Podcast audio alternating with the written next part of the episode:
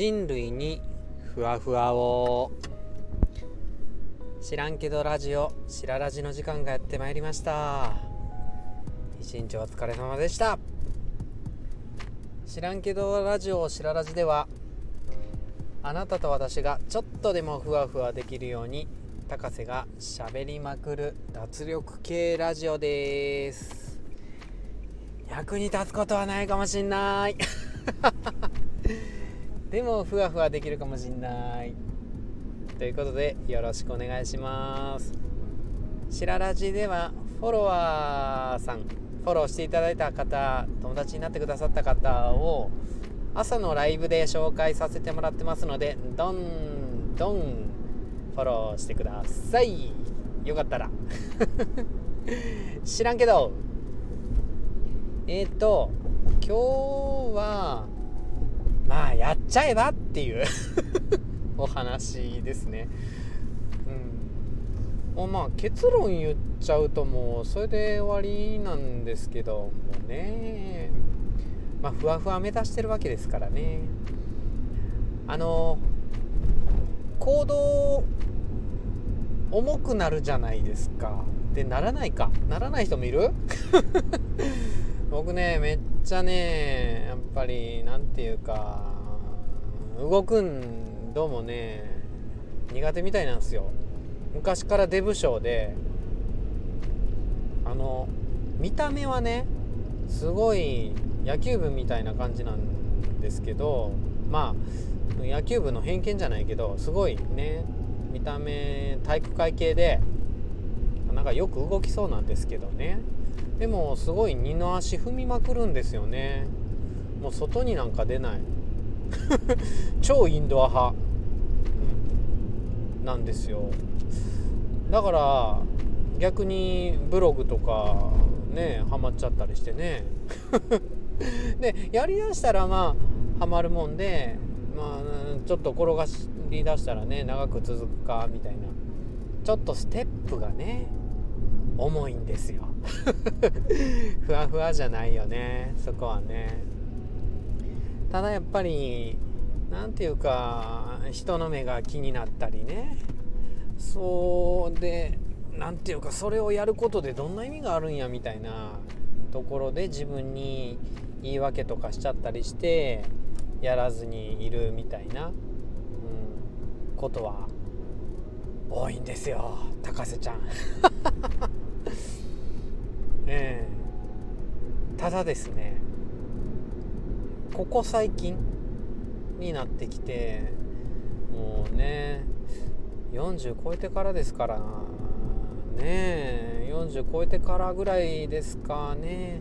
まあ僕あの20代なんですけど、うん、まあ20代なんですけど40超えてからですかね。なんか度胸ついてきたっていうかなんとかなるかな？みたいな諦め、うん、死にゃしないだろうみたいな風になってきたから比較的挑戦できることが増えてきましたね。このスタイフだってそうですし音声配信はそうですかね。結局何て言うかひとりさんの言葉でもあるんですけど斎藤ひとりさん大好きなんでね。なんか人に迷惑がかかることとか人が嫌がることじゃなきゃもうどんどんやっちゃえばいいんじゃないですかね。うんそうそう。どんどんやっちゃえば言うやっちゃいなよですよ。うん。で音声配信もねあのそんな迷惑かけないと思うんですよね。これなんかあの通勤でやってるんでね何ていうか手持ち無沙汰じゃないですけども口がね開いてるんですよ。車の運転中って。あのタバコもね吸わなくなりましたし、まあ、お菓子も食べてるわけじゃないですし飴玉舐めてないですしね。えぺちゃくちゃ喋ろうと思ったら喋れる感じなんですよ。だからねもうほとんど家族にも特に影響を及ぼしてないかなみたいな。子供との時間をねなんかえっとちょっとごめんなさいしてやってるっていう感じもないんで罪悪感なくできるし いやいいんですよ。全然いいんですけど、ね、自分の時間ね大切にしてください。あなたはね。えでそんな人の迷惑もかかってないしあー人の嫌がることも言ってないつもり、うん、嫌がることも言ってないつもりなのでそれは気をつけてるんですけどもうんだからガンガンやっちゃえばいいかなっていうそういうことはね。ですごいやりだしたんですよね。で一時期ツイッターやってる時も意味のあること意義のあることから離れようと思ってて、うん、だからそのそこでもう全然何のためになるか分からんようなていうか何かのためになるからやるみたいなそういうのを脇に置いてもうその行動自体を楽しもうみたいな読書だってそう。何かを得るためにやる読書じゃなくてただ読書をするっていうことを味わい尽くすみたいな全的な感じでやってたっていうその経験もちょっと聞いてるかな。うん。いや何の意味があんの？お前が喋ってみたいな風に語る自分。心の中のそういうことを語ってくる自分を黙らせることができだしましたね。そんでねブログの記事だって音声配信もそうなんですけども誰が聞いてくれて誰に刺さるかなんて本当に誰にも分かんないよ。自分本当に高瀬は喋るの苦手なんでええ喋るの苦手なんですよ。喋るの苦手なんでね。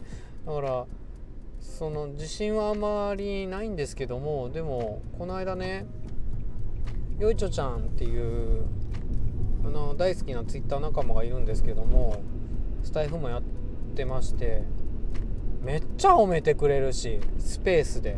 ツイッターのスペースってスタイフで言ったらまあライブみたいなもんなんですけどそこでねカズちゃんっていうまあこれも好きなツイッター仲間なんですけど2人でスペースやってはってそこで高瀬ちゃんのねこの「知らんけどラジオ」のことを取り上げてくれていてすごい褒めてくれていてもう本当にあこれやなって本当だ誰誰が誰のためになるっていうわけじゃないけど誰に刺さるかなんて本当全く分かんないなって。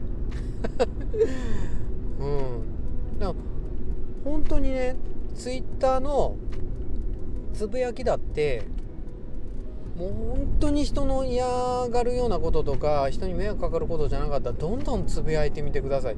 それがねもう全然誰に刺さるかなんて分かんないから。こんなこと言っても意味あんのかな症候群。こんなことやっても意味あんのかな症候群に負けてその行動を起こさないのはもったいない。もう世間の常識とかになんかもういっぱいになって縛られてその一歩を踏み出せないっていうのはもったいない。いやお前何歳やと思ってんねん。うるさいうるさい関係ない。もう何歳だろうが始める、うん、今から人生楽しむ。こっから始める。初めて新しい世界を切り開く。ちょっとね全然関係ないけど一輪車をね始めたんですよ。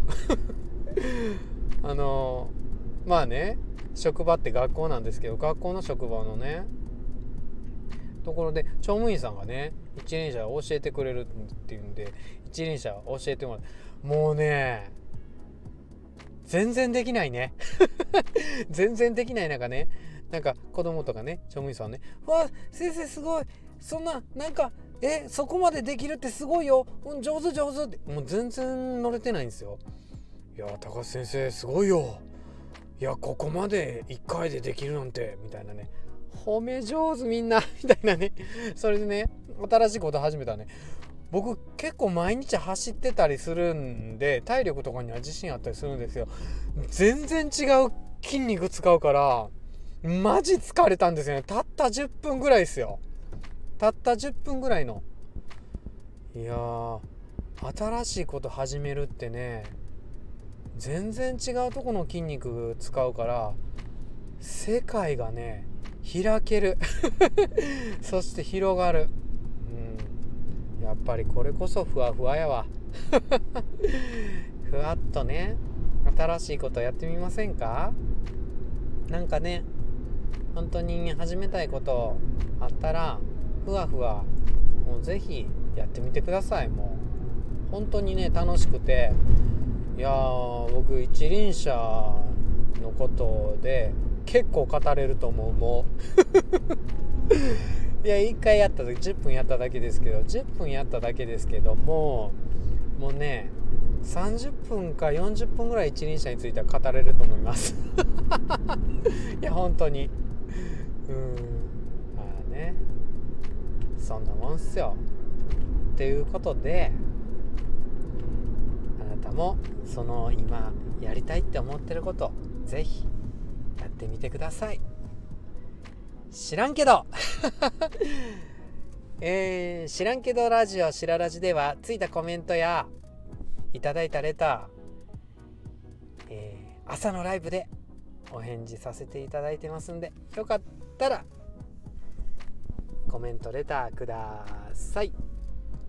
それではお開きの時間になってまいりました。今日の放送がちょっとでもあなたをふわふわさせることができたら高瀬は本当に嬉しいです。それではさようなら。今日も一日お疲れ様でした。よく休んでください。バイバーイ。